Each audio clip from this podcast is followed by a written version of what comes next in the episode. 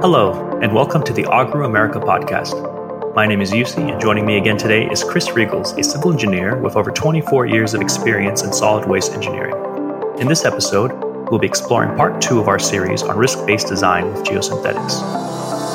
Every month, the plastics experts at Agru explore how geosynthetics are changing the world around us. Discover more about Agru at agruamerica.com or by calling 1 800 373 2478.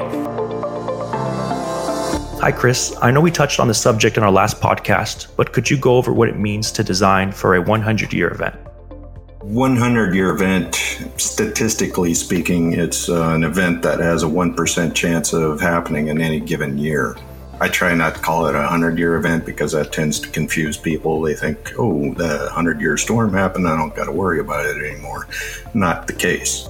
And the reason being is if you look at the hydrologic history of a rain station, weather station that goes back hopefully 100 years, but not all here in the States do that, you will see some pretty significant events can happen within a couple years of each other. Well, regardless, they take all that storm weather data from that rain gauge and go through what's called a log Pearson analysis to generate statistical predictions of when a storm of a certain magnitude magnitude will happen or has a 1% chance of happening in any given year. It's what you require basically is data and hopefully a lot of it. Uh, the more you have, the more reliable the prediction is.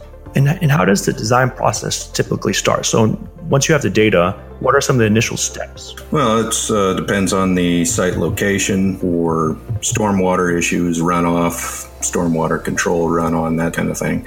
Once you have that location, then you start searching around in that general area for weather stations that have been recording uh, rainfall data. Again, not all of them have a lot of years of data, and then depending on how they're recording it. Tipping bucket gauges, they'll record rainfall data every five minutes. And from that, you can start getting uh, peak concentrations within a five minute period, which are usually pretty, pretty high. Rain will fall in bursts. If you've ever been out in the rainstorm, walking through it or driving through it or whatever, it'll be sprinkling and then all of a sudden it'll dump and then go back to kind of a nominal rainfall. It's those quick bursts like that that can cause a lot of damage. And that's what uh, engineer has to design for. How do you design for this? So you, you know that you have an idea of how much rain is going to fall you have an idea of possibly the temperature and the maximum wind speed in that area. How do these items affect the design? That peak rainfall, five minute intensity, it's called, that'll dictate how big your drainage infrastructure needs to be. Your ditches, overside drains, channels, outlets to the stormwater basins. Those kind of things are dictated by that burst intensity, plus another thing that's called time of concentration. Basically, that describes how long it takes from, say, that burst of rainfall to run from the top of the landfill to a drainage ditch, then along the drainage ditch to, say, a catch basin, catch basin through a pipe to, say, a, a retention basin. We estimate time to run along items like that. They'll determine what the uh, Um, peak water flow is at any point along the drainage infrastructure. Other items, like you said, like wind, for say like a, a, an exposed geomembrane, wind can be pretty critical. It starts blowing along and air collects underneath the geomembrane. It'll start to form pockets or pillows, and then the wind will just start to rip those apart. You need to know what the maximum wind speed is in your area. A lot of that has already been established as far as peak wind gusts by the American Society of Civil Engineers. It's a design manual just called ASCE 7. There's that basis that you use for wind design, and rainfall intensity, that's more local to where the site is. Speaking of geomembrane, how do the findings, how do the data from calculating and analyzing the past weather events, how did this inform product selection? Well, for product selection, uh, you know, depending on the intensity of the rainfall and the runoff or the resulting runoff, uh, will dictate what you have in, say, your drainage ditches. Whether that's just a grass-covered soil, or if you need to go to something more robust like a concrete lining, or uh, you know, an artificial turf with sand cement lining. That'll take uh, quite a bit of water flow, um, high velocity, water flow, and hydraulic shear stress. That's one of the items that comes out of that design, having known what the rainfall intensity is and how high the flows are going to be through those channels. I understand.